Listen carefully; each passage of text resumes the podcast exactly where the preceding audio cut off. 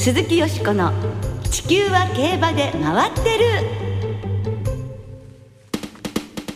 皆様こんばんは鈴木よしこです。お元気でいらっしゃいますか？私は元気です。地球は競馬で回ってる。この番組では週末の重賞レースの展望や競馬界のさまざまな情報をたっぷりお届けしてまいります。最後までよろしくお付き合いください。今日ご一緒してくださるのは大関俊アナウンサーです。はいこんばんは。よろしくお願いします。よろしくお願いいたします。東京はねすっきりしないお天気が続いていますね。今週はオークスですよ。来週は日本ダービーですよ、もうマたちにとっても一生に一度の晴れ舞台ですからね。できるだけいい馬場で馬たち走ってもらいたいですよね。一生に一度ですからね、えー、どうやら今週末の東京雨は大丈夫そうなんですがというところですけれどもね、はい、ただ今年はすでに東海地方から西は16日日曜日までにまでに梅雨入りしたとみられ沖縄奄美地方以外は平年より19日以上も早く1位か2位という記録的な梅雨入りの速さだったんだそうですね。ですね。ですから関東甲信地方の梅雨入りも早いのではないかということなんですけど、ダービーまではなんとかね。持ってほしいんですけれどもね、はい、切に願っております。そして昨日からは上半期の総決算宝塚記念のインターネットによるファン投票がスタートしました。今年も商品はとっても豪華です。抽選で A 賞おうちが競馬場セット。B 賞おうちで観戦ビールサーバーセット第62回宝塚記念ファン投票オリジナルターフィーぬいぐるみなどが合わせて7200名様にプレゼントされます。いやいいですね。詳しくは JRA のウェブサイトなどでご確認ください。はい。そしてふるってご投票ください。昨年に続きね今年もウェブ投票限定ということですけれどもね投票期間は6月6日日曜日までです。お気をつけください。ふるってご応募ください鈴木よしこの地球は競馬で回ってる。この番組は JRA 日本中央競馬会の提供でお送りします。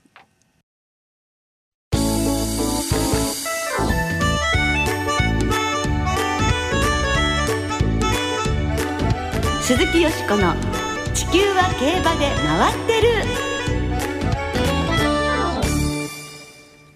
馬絵師加藤美希子さんに伺う馬の魅力。ということで今週と来週2週にわたり馬絵師の加藤美希子さんをスタジオにお迎えしてお送りいたします。加藤さんは水彩で馬を描かれているのですけれどこれがまた本当メルヘンの世界のような美しさそして優しさ可愛らしさもう心洗われますね。そうですね。ほんわかしますよね、えー、馬ってこんなに可愛いんだってちょっと感じるような絵でしたけれどもね、はい、拝見しましたけど。はい。そしてまた現役の競走馬ですとねやはりこう芯の強さとか瞳の輝きとかそういったところまで余すところなくもう独特の水彩のタッチでお書きになっていらっしゃいます。それではご紹介いたしましょう。馬江市の加藤美希子さんです。こんばんは。こんばんは。加藤です。よろしくお願いいたします。今日はよろしくお願いいたします。あの忙しい中スタジオまでね来ていただいてどうもありがとうございます。いただきましてありがとうございます。2週にわたってよろしくお願いいたします、こちらこそよろしくお願いいたします、はい。今馬絵師というふうにご紹介させていただきましたが、はい、あの加藤さんは馬の絵を専門に描かれてい。らっしゃるんですね。はい、中心に描かせていただいてます。はい。はい、まあ作品をね何点か拝見させていただきましたけれど、先ほど申し上げた通り。なんですね。でも実際に拝見するとその水彩画ならではの透明感っていうのかしら。ね尾崎さん。そうなんですよね。なんか他の絵だとこう重厚感みたいなものが感じられるんですけど、うん、水彩画だとこうふわっとしてるというか。え。それでもねなんかいろんな細かくいろんなことを表現されてるんですけれども、うん、この今のような水彩画というのは、はい、どんなきっかけでこのような優しいタッチの絵を描かれるようになったんですか、予備校でですね、ええ、もう大昔ですけどあの秋山隆先生ってデザイナーのね先生が講師だったんですけど、はい、その先生に著名な方でかなり著名な方で、はい、でその方にあの画風が布団の柄だねって言われて、え布団の柄ってちょっと思ったんですけど、はい。まああのそういうほわほわってしたこうタッチがあなたの武器だからそれを生かすべきだよって言われたんですけど、ええ。まあ当時ねデザインこうおしゃれデザインを目指してたんで素直にはもうアドバイスは聞けなかったんですけど、ええ。まあもう一回絵を描くことになってもう一度ちょっと思い出した時に、あそれ私の武器なんだ。じゃあ生かそうかなと思ったのが水彩画をあの描き始めたきっかけですね。あーでも水彩画というとまたね、大変だと思うんですけれども、はい。デザイン科を卒業されてその在学中に、じゃあその水彩画っていうのを全然習全くってらしたんですか？あのー大学って結構、まあ、できそういう技法はできて当たり前っていうので進んじゃうんで、まあ水彩に関してはちょっと独学ではありますね。うん。はい特になんか、はい。あの小さい時からはい。絵を描くのが好きで、はい。あの例えば美術の時間などで水彩画が特に得意だったとか、とかあのそういうのはなくてやっぱり美術の時間ってやっぱり絵の具とか決まってるじゃないですか、ええ。その中でまあいろいろとはやってましたけど、はい、本格的にやっぱり水彩をやるって言ったらまあ受験のためですよね。絵自体ははい。小さい時からお好きだったんですか、描くあのは。の家が商売をしていて徒歩圏内に友人がいなくてでひ一人っ子でっていう。子供ってやっぱり歩いていくのが重要じゃないですか、ええ。だからそれなのでやっぱり一人で遊ぶことが多かったんで手っ取り早い一人一人遊びったら、まあ、チラシの裏にこう書くものがあれば絵描けるじゃないですか、うんはいただまあそういう遊びがの一環として絵を描くのは好きでしたね。あの絵とい。うものが身近に終わりでしたか、そうですね。あの父があの絵画の収集が趣味だったのであの家に必ず絵は何枚か飾ってある環境ではありましたね。はい。そうするといいいい絵をいろいろご覧になってたんでしょうかね。ですはね。い。でもそういうふうにいろいろな、はい。あのまあ絵を描くには、は先ほど言ったお布団乗ってるこう綺麗なお お,、ね、お花っていうような、まお話もありましたけれども、馬に絞られたのはどうして、えーとですねあのやっぱり馬が好きっていうのと、まあ、自身もね乗りますしだからこうもう一回あのちょっと絵をずっと描いてなかった絵をちょっと病気をきっかけにもう一回描こうと思った時に何を描こうかなと思ったらやっぱり自分は馬描きたいなっていうのと、うんそれとまあ水彩で描こうっていうのがそれがマッチして今の私がいるっていう感じですね。うんでも馬描きたいって思うにははい理由がありますよね。そうですねあのー昔ハイセイコーがいたじゃないですか。はい。まあ、父がこうハイセイコーが好きでええ競馬ハマって、でお茶の間日曜日のお茶の間、まあ、あの友達がやっぱり徒歩圏内になんでいる 家にいなきゃいけないじゃないですか。でお茶の間のこうテレビで見てたのが競馬でそこでうちの父がどっぷりハマってた東証ボーイ、ええテンポイント、はい。グリーングラス、はい。ね、この時期に。の時代ですね。そうなんですそうなんです。その時えにえ一目惚れしたのが東証ボーイなんです。よ。私みたくなんでこんな綺麗な生き物がいるんだろうってすっごい思ってでまた本当綺麗だなと思ったのがそれが一番最初のきっかけですね。はい。それはおいくつぐらいの時ですか？小学校三年二年三年。あの大関さんもね、はい。お父様がお好きで、あそのちっちゃい時からご覧になってるのに。私の父親もハイ成功で競馬にはまって、で私ミスター CB が三冠取った時にはい。年に生まれたんですけど、まあ今やこういう職業について父は喜んでいるのかどうかというところい。で。やーすごいもうご自慢だと思うんいやです。けど。多分に影響を受けましたね。私も父親にはそういう家庭環境って大事ですよね。うんね、ちょっと共通するなと思いまして。はい、あのよしこさんもね CB お好きですしね。そうはい。ですね、CB の弥生賞が第一回の放送日でしたからね。そうなんですね。競馬放送デビューの日そうだったんにです勝ったのがミスター CB といいうことでしたの 本当思いで、出の馬ですよえね。えだからミスター CB もはい。お好きですか、もちろん大好きで、ええ。全くなんか東証ボーイとのつながりを知らないまま惚れて、ええでなんかこの馬惹かれるなと思ってある時こう父親がバッて広げてたこう競馬新聞振ってみたら「父東証ボーイ」って書いてあって、ええ。でそれであ初恋の男の息子と思って それ以来やっぱり飲み込んで。すごいですね。それもまだ若いですよね。そうです。それもあの高校生ぐらいだったと思います。昭和58年1983そうですね年の親しびれのね参観ですからね、もう本当にですから私よりお若いのに あのミスター私はミスター CB からですけど、はいあの加藤さんの場合はなんか CB のお父さんのそう東証ボーイを走ってるところをそのね少女時代にご覧になっててねその息子ってもう競馬がそこで一回りしてますもんねそうですそうです。息子がデビューしてきでてやっぱりそこがやっぱりね好きだった馬の子供が走るって競馬のロマンじゃないですか。ええやっぱりそこでどっぷりハマって現在に至ります。はいはい。あの東証ボーイとミスター CB ってこう、はい似てましたよね。かっこよさそうですね。やっぱりあのはみ同じはみ釣りもねしてたんで、ええで顔が小さくてこう流れるような馬体っておっしゃる通りですよね。やっうんぱりさそういうことがあって、競馬じゃあ競馬もその頃からご覧になってたんですか？そうですね。もう日曜日は競馬だったんで、ええお父様と一緒にご覧になって、お母様も？まああの母は全然蚊帳の外だったんですあけど。そうですか。でもその、はいね思春期もそうやってお父様と一緒に競やっぱり一馬を見て番多感な時に競馬だったんで、うん、でも一緒に見てくれる娘さんってすごい嬉しいでしょうねお父様もね。そうですよねね。私の父がどう思ってたのかは知りませんけど。いやいや今でもね会うと嬉しいと思って本当にね今の馬の絵をお描きになってることも喜んでらっしゃるんじゃないんですか、まあもうまあまあもうかなり前に亡くなってはいるんですけど、そうでしたか。ええうん、まあそうですね。多分うちの父もだからよしこさんをテレビで見てたあありがとう。あの多分今こうどっかで喜んでるとあ思います。本当ですか。いやいやもうお父様いいもうもううまいしのお嬢様を育ててくださって ありがとうございました。天国のお父様にね、はい。ご挨拶したいぐらいでございますけれどもね。いやーそんな風に東証ボーイからということで、じゃあやはりそういう思いがあって、はい。馬にそうですね。を描きたいっていう風に。そうですねなられたということですね。そして、あの今もずっと競馬をご覧になってらっしゃるんですよね。もちろんもちろん見てま。す。はいはい。今お好きな馬はいますか？えーとまあこう特定の馬にのめり込んじゃうとちょっと何かあった時にこうまあ、ちょっと来週は好きだったんで、はい。あのあれ宝塚記念本当現地で見てたんであれ、ええ。ちょっともう競馬場とか公衆の面前で号泣したのあの時ぐらいなもんなんですよ。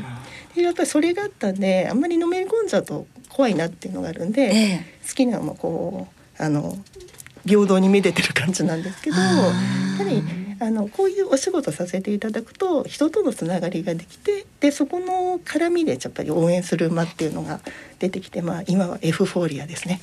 エフフォーリアです。昭和ですそうですねね。。あの、ええ鹿戸先生とね、あはいの、ごご家族ぐるみで、ちょっとご講演させていただいてるので。えはい、で、あの。エフフォーリアの皐月賞が勝った直後に、あの。絵のご依頼いただいて、ええ書かせていただいたご縁もあるので、もうちょっとダービーは多分。こんな感じで。こんな感じというのは今ね力こぶでございます。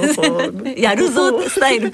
多分テレビの前か、まあ、ちょっとゲ、あの競馬場行けるかどうかわかんないんですけど、もし行ったとしても、こんなもう、わなわなと。力がわなわな入っちゃうぐらい応援するかと思うんですけど。ええええあのはい収録前にねちょっと見せていただきましたけれども、本当に綺麗なエフフォーリアで、ややっぱりまあ皐月賞を勝った時のあのこうねあの勇ましい感じというか、走り終わった後のちょっと血管が浮き出てるね凛々しい感じで、ね、はい。こう本当にもうたけたけしいというかはいこうね、あの力入ったはい。中に後ろにさつきのはい。花があるっていう的な絵でしたけれども、えお嬢様のお誕生日会にもねの呼んでいただいて、はい。であのコトさんがあの私のファンだって公言されしていただいてるんですけど、でお母様も好きなこううまく描く画家さんいるんだよって二人でおっしゃってて、で見せ合ったら両方私の絵だったっていう。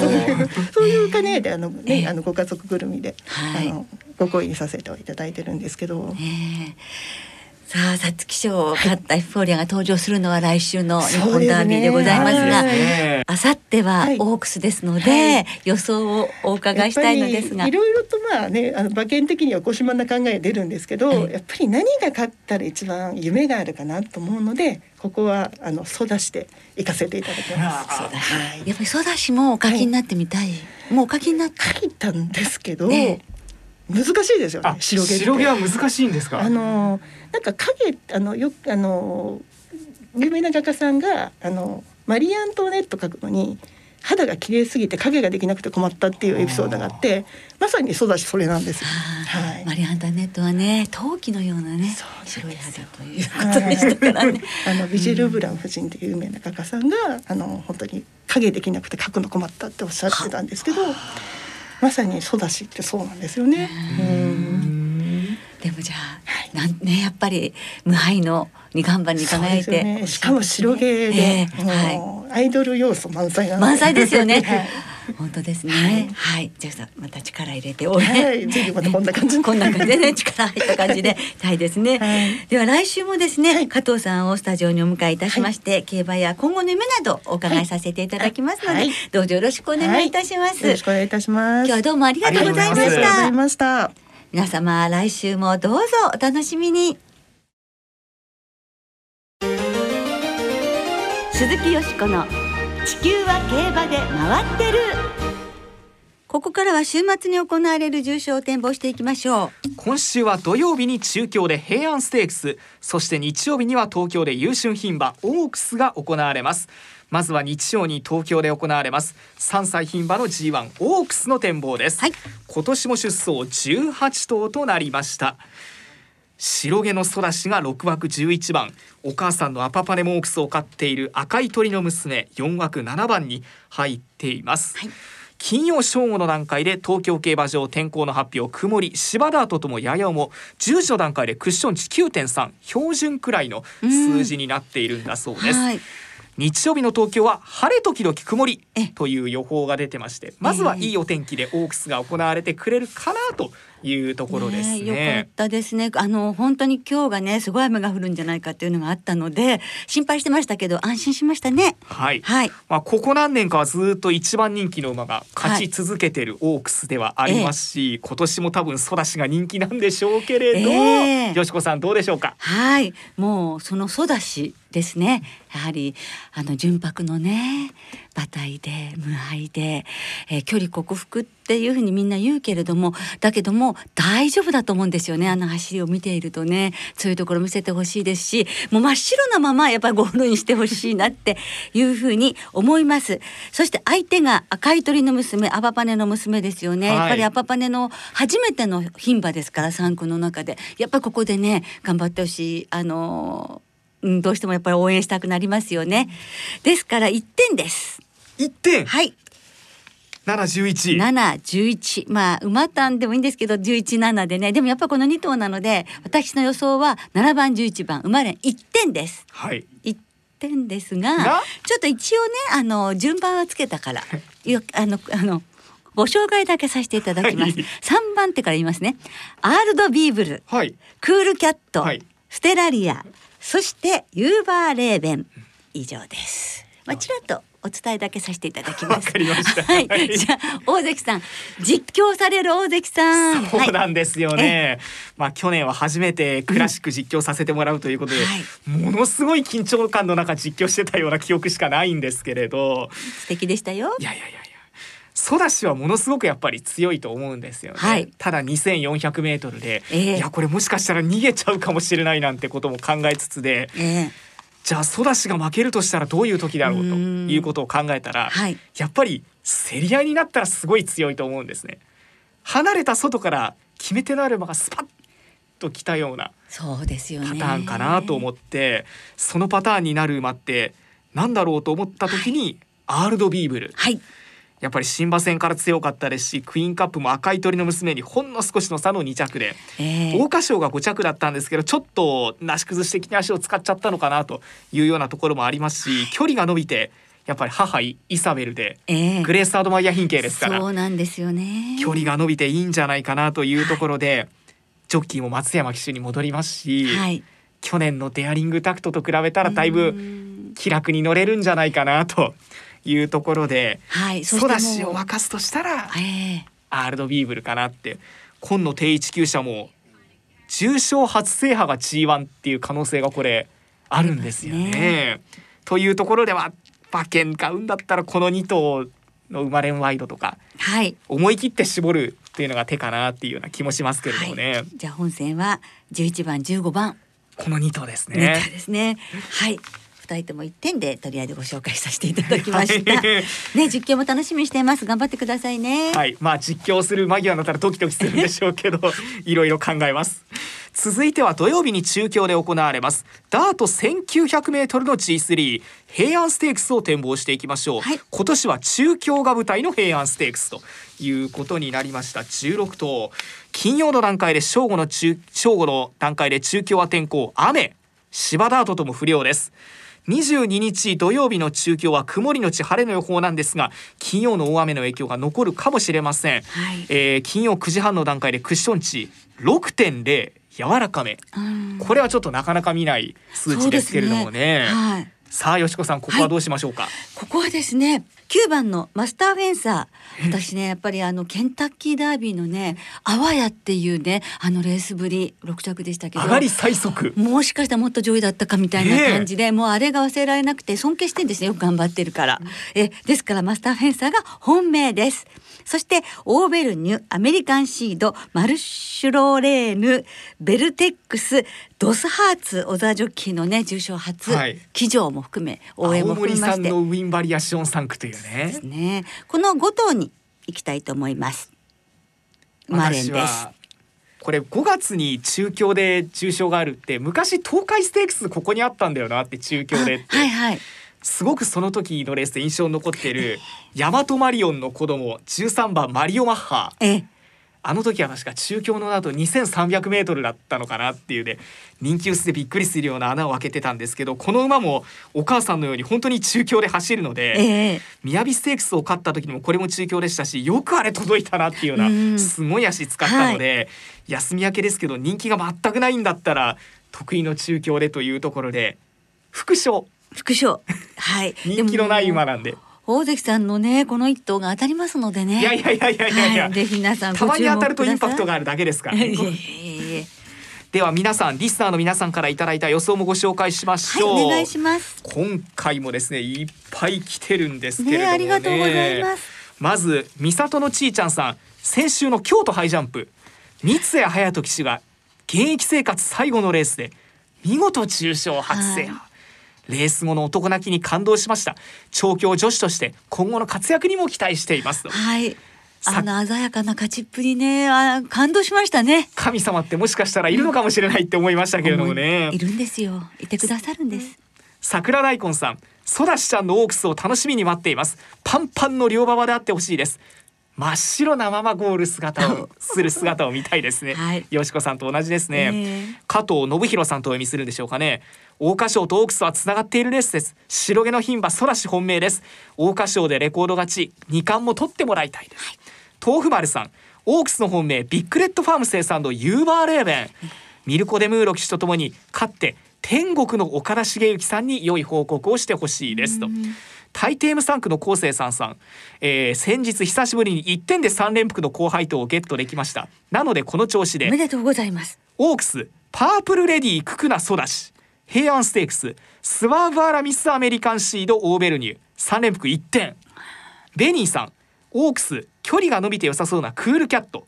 大好きなメジロ牝系なども魅力です、お母さんメジロトンキニーズでそこに武豊騎手が乗るというのがね。ねいうふうにたくさんいただいてます。ああ皆さんどうもありがとうございます。また時間の都合で全てご紹介できなくて申し訳ありません。ありがとうございました。なおこの番組は金曜日のお昼過ぎに収録しています。その後発表された出走取り消しや除菌変更などについては JRA のウェブサイトなどでご確認ください。そして重症予想は番組ウェブサイトのメール送信フォームから金曜日の正午までに送ってください。はいよろしくお願いいたします来週は G1 日本ダービー。目黒記念の展望を中心にお届けいたします。お聞きの皆さんの予想ぜひ教えてくださいね。お待ちしています。